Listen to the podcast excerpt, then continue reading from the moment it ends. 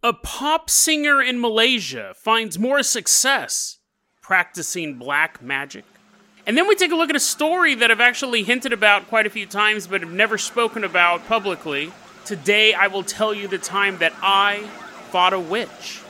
Today on Dead Rabbit Radio.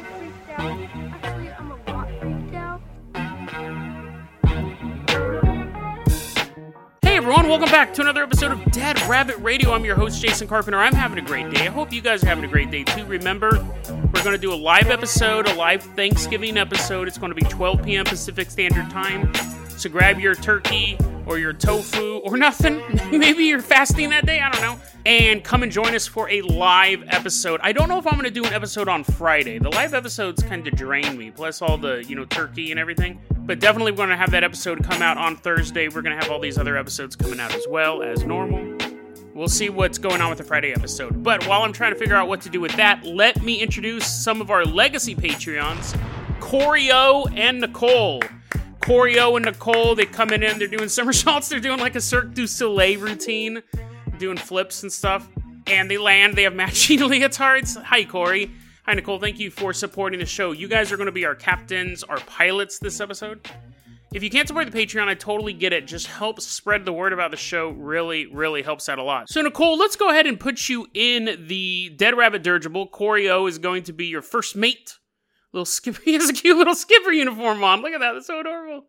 We are flying out to Malaysia. Specifically, we're headed out to Kampong Parus. That's in Ulu Dong. And then Ulu Dong is in Rabu Paeng and all of those places are in Malaysia. So there, I'm just pointing down. I know exactly where it's at, don't you? I'm pointing down right at the region we're going to land down.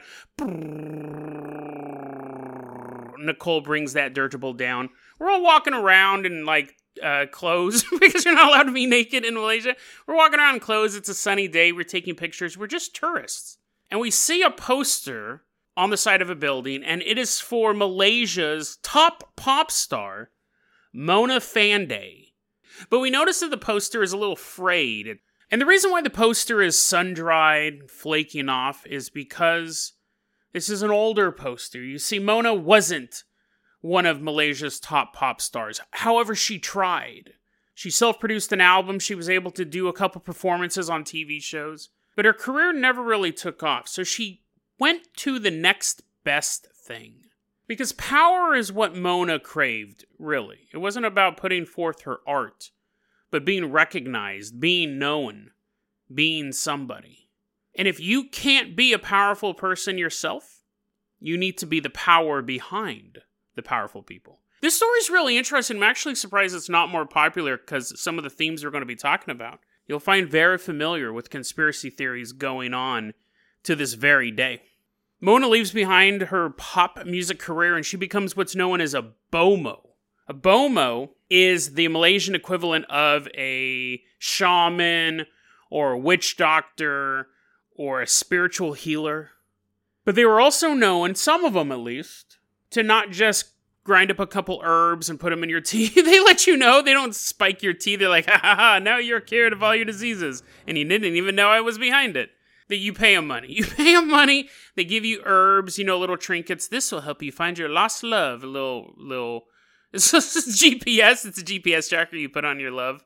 But also, she was doing a little bit of that black magic, a little bit of the dark arts. Now, it wasn't so much that she was placing curses on other people, but she was telling people that she could, for lack of a better term, make their wishes come true. Now, if she didn't have a little shack in the middle of a swamp she wasn't sitting on some dusty street corner reading palms.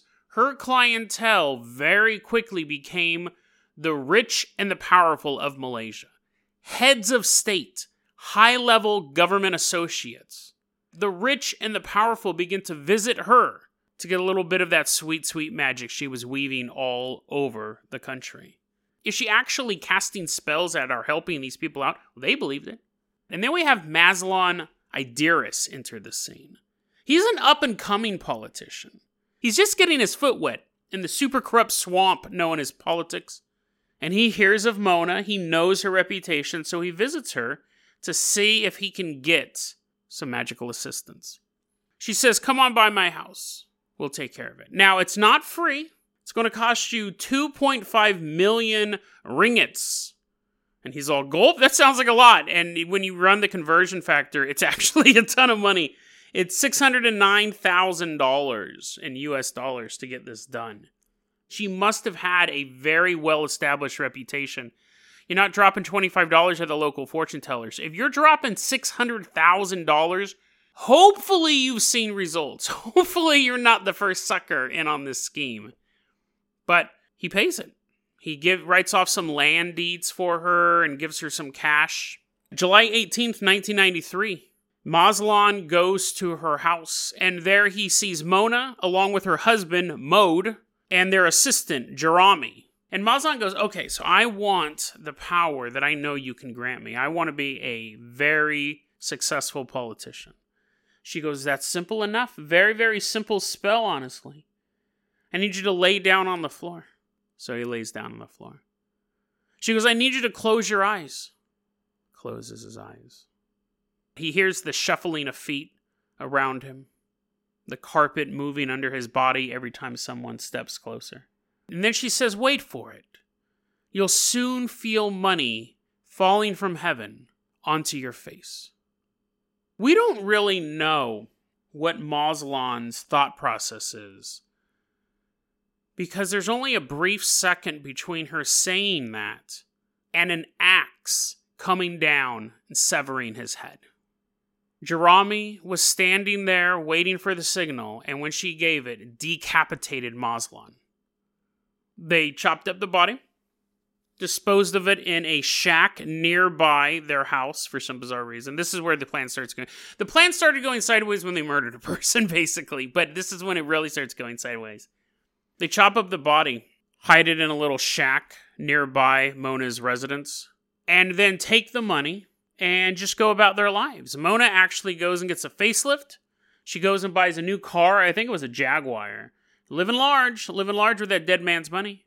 But you see, Mazlan had actually been missing since July 2nd. People were already wondering what was going on with him because they saw him pull out a large amount of cash from his bank account and then disappeared. He was still alive until the 18th, but he didn't have any communication with the public. I don't know if he was wearing an invisible man suit. He borrowed all the money. He's like, oh yeah, I want to get one of those cool suits I saw in that movie. He didn't do that. He unfortunately got his head chopped off, but it's interesting he was missing for 16 days before he was actually murdered. The cops were already looking for him. But through a weird series of events, and it didn't actually say it in any of the articles I read, the police ended up narrowing their sights on Jerami, the assistant. And he broke very quickly. Said where the body was, said what was going on. The cops go and arrest Mona. You'd wonder if she was surprised when cops walked into her house, but she did just have facelift, so you wouldn't be able to tell. She's like, oh my god! Her face is totally frozen in place. Not a good facelift.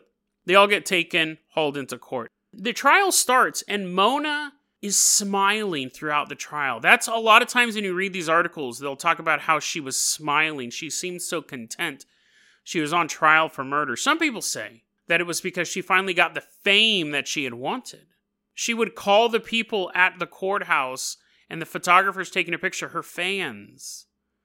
That's why she always had a smile on her face. I think part of it, again, has to do with the shoddy facelift, but it could also just be the fame. All three are found guilty, and all three are sentenced to hang. In Malaysia, before you're executed, you get this. This sounds like torture. This sounds absolutely awful. A day or two before you're sentenced to death, you get to spend eight hours with your family. You're like, Jason, that's that's awesome. That's what Thanksgiving's all about. Yeah, it is, but imagine like you having to hang out with someone who's gonna die in like in a day. I mean, I guess you're just like Jason, you're super heartless. But it's like you go and you hang out with your relative, and she's like, "Hey, everyone, yeah, I murdered, I murdered that guy. There's no axes lying around, right? You're like looking around, making sure there's no sharp weapons. First, uh, and here's the thing: one, it seems torturous because you know this is the last time. You know for a fact this is the last time you're going to see someone. Two, eight hours is a long time. Imagine if you were just like a cousin who like kind of knew Aunt Mona and you're like, oh man, you're like, did I bring a Game Boy? Did I bring a Game Boy? Were they invented in 1993?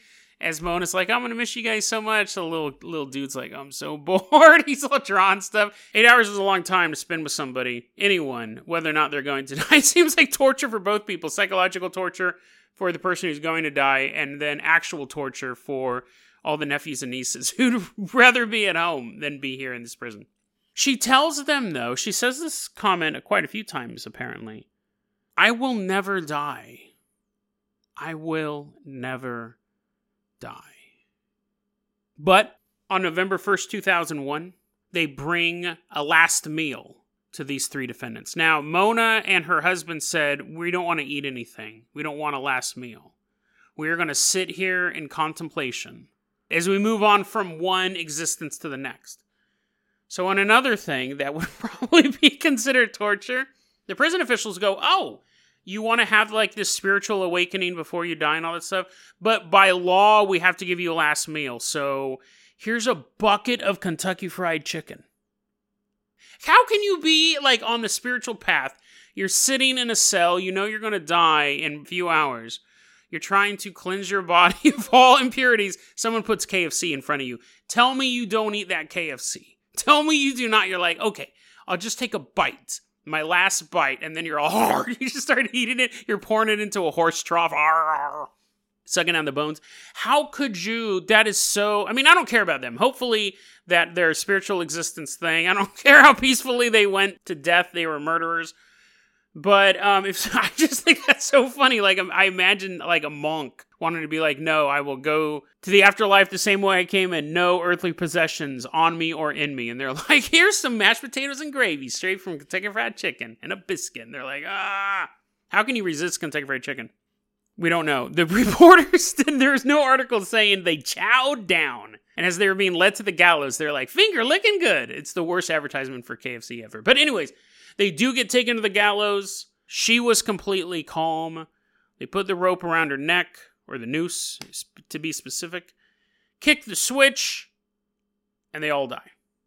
That's the story of Mona Fandey. It's a very, very interesting one because, like I said earlier, it has all the hallmarks of what we think about when we think about modern conspiracy theories. Satanic magic and sacrifice being connected to the rich and the powerful, the music industry. Like, I'm actually surprised this story isn't trotted out more often. When people talk about Katy Perry as uh, doing whatever she does nowadays and making music still, but Katy Perry, I remember early on, it was like Dark Horse was her, like making some satanic bargain. Rihanna's queen of the Illuminati. We see this stuff all the time, these conspiracy theories, and here we have someone who started off as a pop singer became a bomoh, but actually was also doing the uh, bomoh's like supposed to be like a healer but it can really, it's a catch all term. She was using her powers to guarantee other people political power for money. So I'm surprised that this story doesn't get brought up more because it really ties into a lot of that stuff the entertainment world, magic, and secret societies. People at the top using magic. So, on that level, I find this story really fascinating. But what I find is even more bizarre about this story is why did she kill him? She, I mean, she had been doing this for a while. She had already had access to these powerful people. Why would she choose to kill this guy? She could have just taken his money, promised him power. If it didn't come about, she goes, "Oh, the fates, the fates were wrong. The fates, they didn't they didn't they didn't get the message. Maybe if he gave me a little more money, I could pay the fates phone bill and give him a call." You know, that's what these charlatans always do. So why did they murder him? because they'd been doing this for a while and they hadn't murdered any of their other clients. Let's put on a conspiracy cap here for a second. I think she murdered him because someone else had a request for an even more powerful spell, one that would require the blood of a gullible, willing instrument.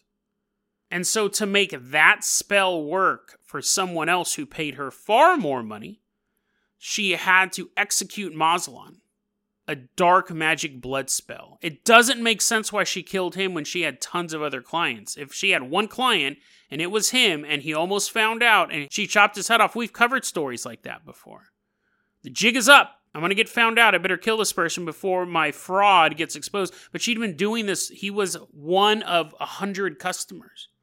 But if someone more powerful than him with more money said, I need this to happen? And she goes, The only way for that spell to happen is for blood to be spilled. He says, Money is no object. But you go, Jason, if that's the case, what was the point of the magic? She got she got killed. None of the money's gonna help. She got killed anyways in the end. When she is sitting there and she's telling people, I will never die, I will never die, there's two ways to read that. One, she has finally become famous. Her name will always be remembered in Malaysian culture. Maybe not, maybe, maybe she's not a mythological figure, but you know what I mean? That is a name, especially if you are into true crime. You would have never known who Mona Fandey was had this not happened. So you could say that. That's why she was saying, I will never die. But the other reason why, we could take it as a literal thing, she may not be able to die. She may have that level of power. So is Mona Fandey immortal? Because here we are talking about her on a podcast 17 years after this murder. Or is she immortal because she crafted a ritual? The only requirement would be human blood. And she found not only the perfect victim, but she also found someone with enough money to give her a facelift for her new life. Not like her facelift. I'm sure that after the hanging, the facelift was ruined, but you know what I'm saying. So that is a good segue to move on to our next story. So, Cole, let's go ahead and put you in that carpenter copter. We got Danielle sitting there as your co pilot. She got the little headset on, little aviator goggles. You don't have a headset or goggles. Bugs keep hitting you in the eyes. Let's leave behind Malaysia. We are headed out to Sacramento, California. It's funny, I actually, Weiselhorn on YouTube just the other day said, Hey man, are you ever going to tell the story about you fighting the witch? A couple of you guys have reminded me of doing that story over the years. Over the two years I've been doing this show, this I'm trying I'm gonna try to make it so this doesn't run so long, but there's a little bit of backstory to it. We're to land there. We're back in time. It's about 2008, 2007, 2008, something like that. At the time, I was living with my friend Kara. We were both staying at her cousin Matt's house. And it was basically my job. I was the nanny to her son. Like, she worked, she had a full time job as a nurse. I didn't have a job at the time. And she's like, hey, I need someone to take care of my son when I'm not at work. And I know you're a total hard nose when it comes to homework and stuff like that. And he has a hard time doing his homework. So I need someone to basically break the bat. Like I need some. No, literally, I didn't walk around with a bat. I mean, like just like that was a Bane reference. He she needed someone to. She goes. He never does his homework. I need someone who's to be totally on him about his homework, and I was. He's great. He just turned 18 the other day. Yeah, no, I was pretty hard on him. I'd actually make up extra homework for him if he didn't do his homework fast enough. I'm like, tick tock, buddy. You're not wasting my time. I'm staying up late to watch Dexter, anyways. It's you who's sitting in the living room with no television on. I go, if you get your homework done, you can play video games until you go to bed. But otherwise, you're doing your homework until you're basically falling asleep on the table, bro. That's just the way it goes. It took about a week, and he caught on real quick. I had no give in me when it came to that. But, anyways, they're all really cool. They're all doing well. Liam, Matt, and Kara. Now, I was staying there. I was a layabout, right? Uh, when I wasn't telling kids, do the homework. I sleep on the couch, right? I love sleeping on couches. So that's kind of my jam. if you got a couch, I'll swing on over. Cole, Danielle, you got a couch? I'm, I'm there. Sleeping on couches. And the reason why that's important, it's not really important in like the grand scheme of things, but I would sleep on the couch a lot, even though I had my own room. Now, Kara's dad was a really nice guy. And he was dating. He see, here's the thing. This is really interesting. I remember this detail now. I had not met his girlfriend, but Kara's dad I would see every once in a while. He wasn't in Sacramento area. He lived somewhere else and he would visit every once in a while. And I remember him talking about his girlfriend was a witch. And he's a really nice guy. I don't want to sound like I'm knocking him or anything like that, but the way he talked about her being a witch, I was always kind of like, are you bragging? Like that seems like such a bizarre thing to brag about. Oh, my wife's a train conductor. Like who cares? Right? Who cares? That's how I feel about witches. They're about as cool as train conductors. I'll tell you the story when I beat up a train conductor. I'm sitting there and he would be like, "Oh, my girlfriend's a witch," and I would be like, "Yeah, okay, I've, I've fought demons." Like, uh, I didn't actually say that, but you know, I'm thinking that doesn't really impress me. Whatever. But again, he's a super nice guy. I'm not trying to knock him. And so she was coming up, the girlfriend was coming up, and I was sleeping on the couch. And they were doing some renovations in the house or something like that. So Kara's dad and the girlfriend were coming. We'll just call the girlfriend Samantha. I don't remember. We have Samantha come in, and I remember I was sleeping on the couch and I woke up. Like something woke me up. It, also, it was noon. It was like super late in the day, but I remember something woke me up. And the only way I can describe it, I, I wake up and Samantha's in there with Kara's dad. They're in the kitchen, they're looking at the lighting. Even though we had no interaction with each other, we haven't even said a word to each other yet, it was as if there were two magnets in the room completely repelling each other. It was a very, very weird feeling. I felt like I extended out to fill half the room and something else was pushing against that. Like you could feel the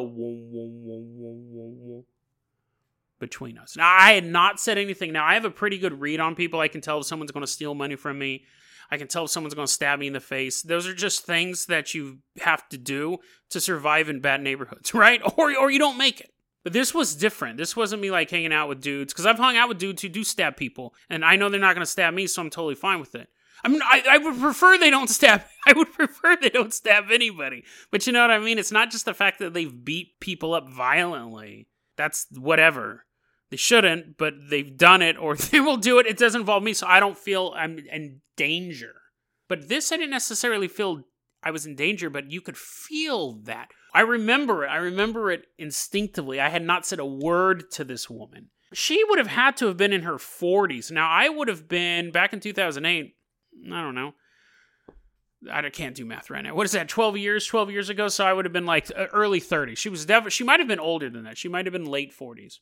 Very attractive woman, but I can feel that energy just like repel. I felt like I was taking up a ton of the room and maybe I always take up a ton of the room. Maybe I always have this giant energy bubble around me, but for the first time, I met something of equal strength that was pushing back against it. And I can almost guarantee she felt the same thing because she hated my guts. Absolutely hated my guts. She didn't say it, but I could tell. Absolute disgust, disdain. Now, at first, she was there for a couple days. They wouldn't stay there, but they would spend a long time there. They'd spend like eight hours a day there working on stuff. And I'm sitting on the couch. This is my place, dude. I'm living here. I heard through the grapevine. I don't remember if Kara told me. I think she might have. think the Samantha might have told Kara's dad, and then Kara's dad told me. But I heard it through the grape. And again, this is after a good two or three days of me realizing she hates my guts. We've maybe said hello to each other. I'm sure we did that. But apparently, and I don't remember, it's funny because I can't say for sure that Kara told me this or how I got this information, but she didn't like the fact that I slept on the couch and that I wasn't helping put in lights. And I was like, one, do you know how dangerous I am around any sort of electricity? That's just a disaster waiting to happen. Two, this is my house, homie. Like, yeah, sure, I'm like living with other people, and I got this awesome friend Matt who's letting me stay there. But I've been there for months, right? I'm taking care of the house. I'm taking care of the kid. I was paying rent too. Now that I think about it, wait, was I paying rent? I don't remember. It doesn't matter. I was paying rent in the love I gave to that family, but I might have been paying actual cash. I don't remember. My point is, is that whether or not I'm laying on the couch, this is my place.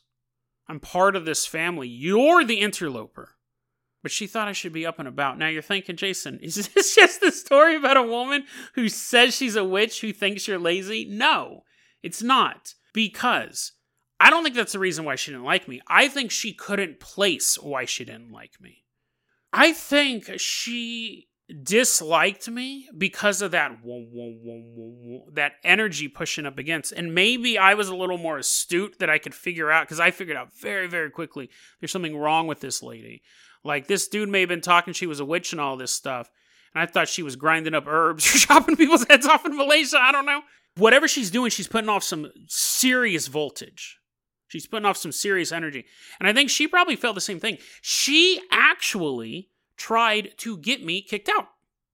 At the very least, she didn't want me there when they were working. Now, again, if someone was just laying on a couch, I'm not Pearl from Blade. I was doing other things. But if you came over to someone's house at noon, they were sleeping on the couch. Okay, why do you want to get someone removed from that? Or at the very, I remember there was like, should I leave? while she's here. And I was like, hell no, I'm not leaving while someone who's coming here to put in light bulbs, put in light bulbs, right? No, I'm not leaving. I had no opinion about her in the beginning. I thought it was kind of funny that this guy was bragging about dating a witch. I've met a ton of witches in my life. There's nothing to brag about.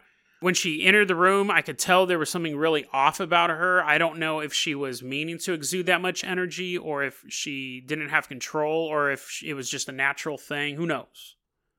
I didn't know I had that type of sphere around me until something pushed up against it. But I had enough, dude. I'm just sick and tired of her, dude. I was like, nope, I'm done.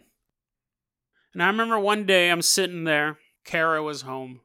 I think Liam was there too, running around in his PJs or whatever eight year olds do. He's all, yippee! Howdy Doody's on. And Samantha and the dad were out grocery shopping or picking up more light bulbs. I don't know. Was, at this point, it was like been a week.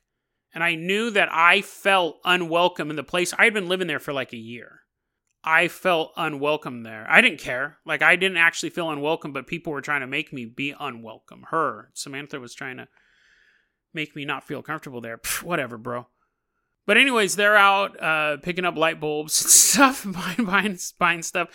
And I remember I was sitting there, and Kara goes, "So, what's your take on her?" And I was like, "Well, I, you know, I she probably actually does have some sort of where we had talked about it before this, but I was like, I think she probably does have some sort of power, not not anything to be concerned about, but whatever it is, it's not what you would call like a white witch. It's not a good power.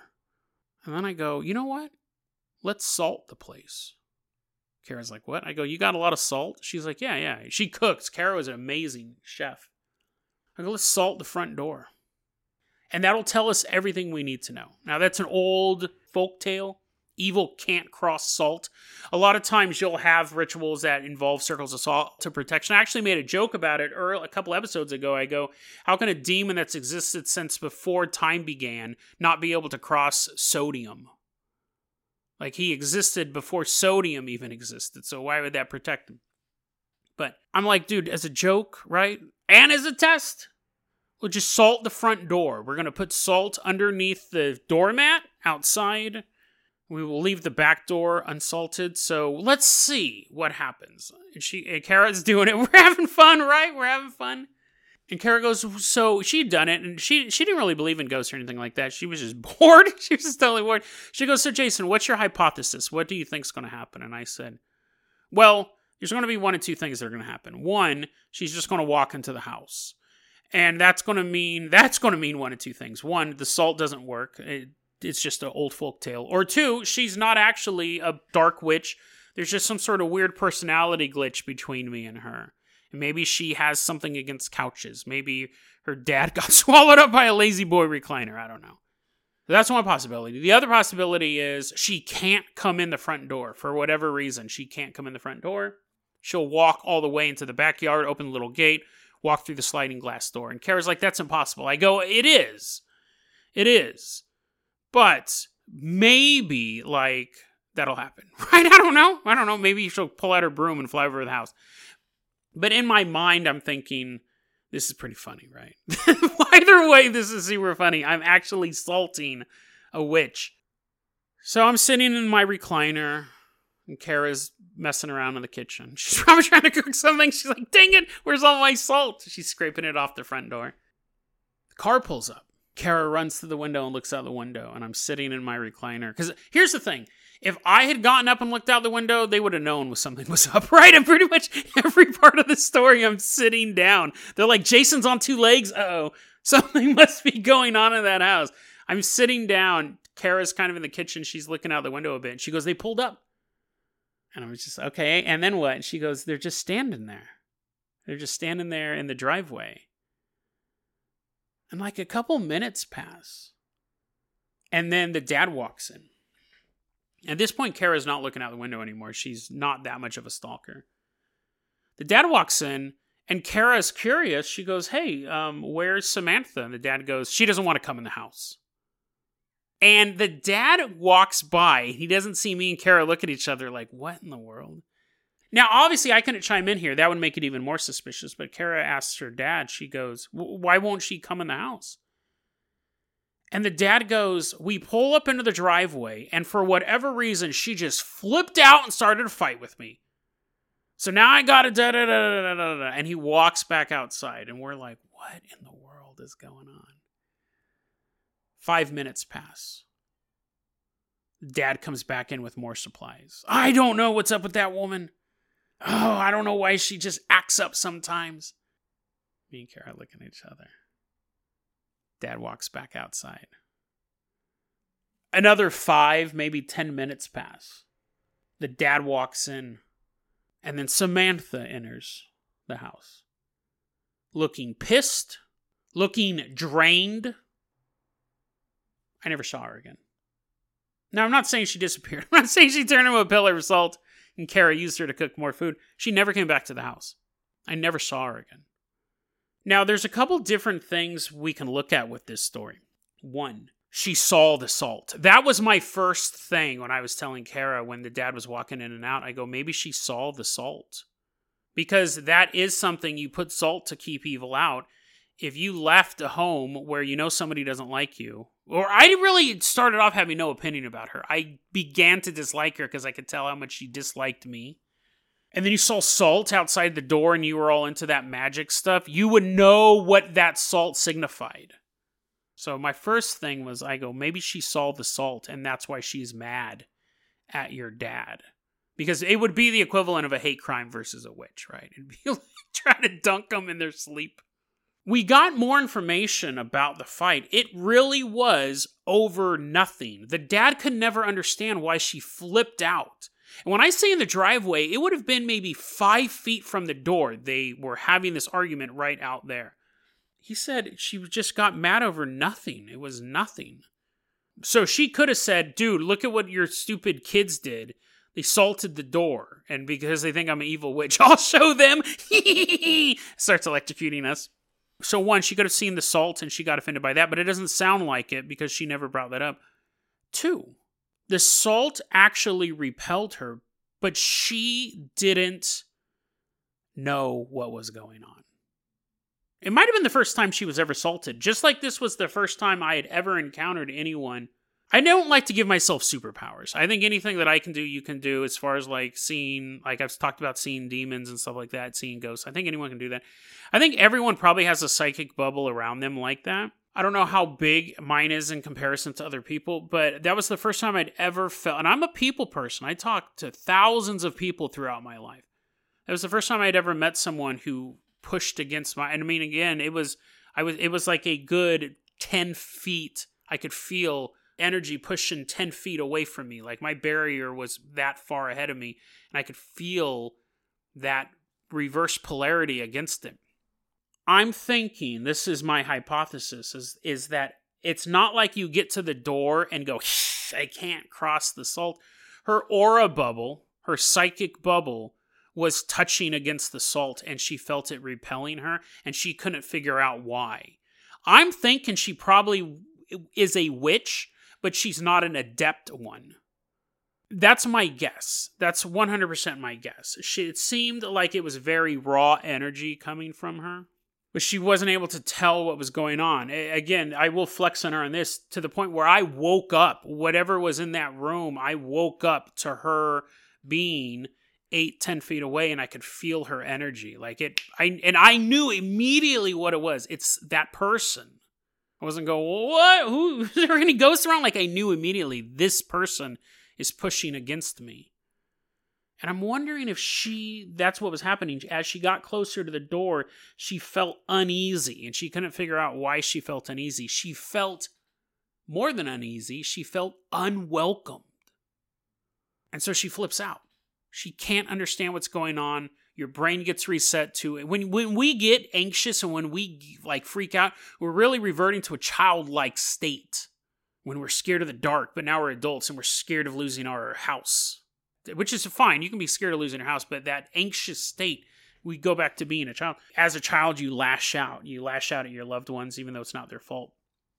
That's what she's doing her energy is pushing up against this. And the reason why she was eventually able to come into the house is because the dad had come in so many times, and while he was stepping on that floor mat, he was breaking the salt. He was moving it enough that there was enough of a gap in it for her to come into that house. But when she came into that house, she looked pissed. She looked tired. She looked like she was just done with everything. She never came back. She never came back. At least I never saw her again. Maybe I was out shopping or doing something and she snuck in. She's pouring salt everywhere. And I'm like, do, do, do, do, walking through. Because that's really the catch to this thing, right? The hypothesis was that she was a dark witch. She couldn't cross the salt. If it keeps her out, then she's evil. We did it as a LARP. We thought it would be funny. In the back of my mind, I'm thinking it might work, but probably not. Again, how can sodium keep out this person? But it did, at least for 15 minutes. And it exploded her emotions, but she couldn't figure out why. Wouldn't happen to a good witch. It wouldn't happen to a muggle. It wouldn't happen to one of those guys. But it would happen to a practitioner of the dark arts. Salt keeps them at bay. At least for a little while. At least until the line is broken. So that's that story of me fighting the witch. Listen, I hope that she's doing well. Hope she hasn't been consumed by an army of goblins or a demon hasn't taken her over. I hope everything's going well, unless that's what she wants, right? She's a consenting adult. Maybe she loves to be eaten by goblins. I hope everything works out for her. I obviously don't mean her any ill will. I can't say the same that she feels towards me. Again, um, she she started it. She started it, but I wish her the best, right? Maybe she was able to harness her power and get rid of that evil part of it, and I don't know. Maybe she goes on nationwide tours now and talks about you know uh, talks about the time that a guy slept on the couch. She does tours for people. It's like, is your husband on the couch all day long? This is how I got rid of him. She didn't, so you basically wasted your money. But you know what I mean? Like, I, I wish her the best, right? I'm not gonna say like, oh no, she's super spooky and she's hiding in her closet with an axe. I hope she's doing well, and I hope she's able to harness that energy and put it towards good use. I hope everything is working out for her because if it's not, well, you know the old saying there's more salt in the world than witches. That's actually not an old saying, but that's actually sounds really dope. That's a new saying. There's more salt in the world than witches, which means good will always triumph over darkness. DeadRabbitRadio at gmail.com is going to be our email address. You can also hit us up at facebook.com slash deadrabbitradio. Twitter is at deadrabbitradio. Dead Rabbit Radio is the daily paranormal conspiracy and true crime podcast. You don't have to listen to it every day. I'm glad you listened to it today. Have a great one, guys.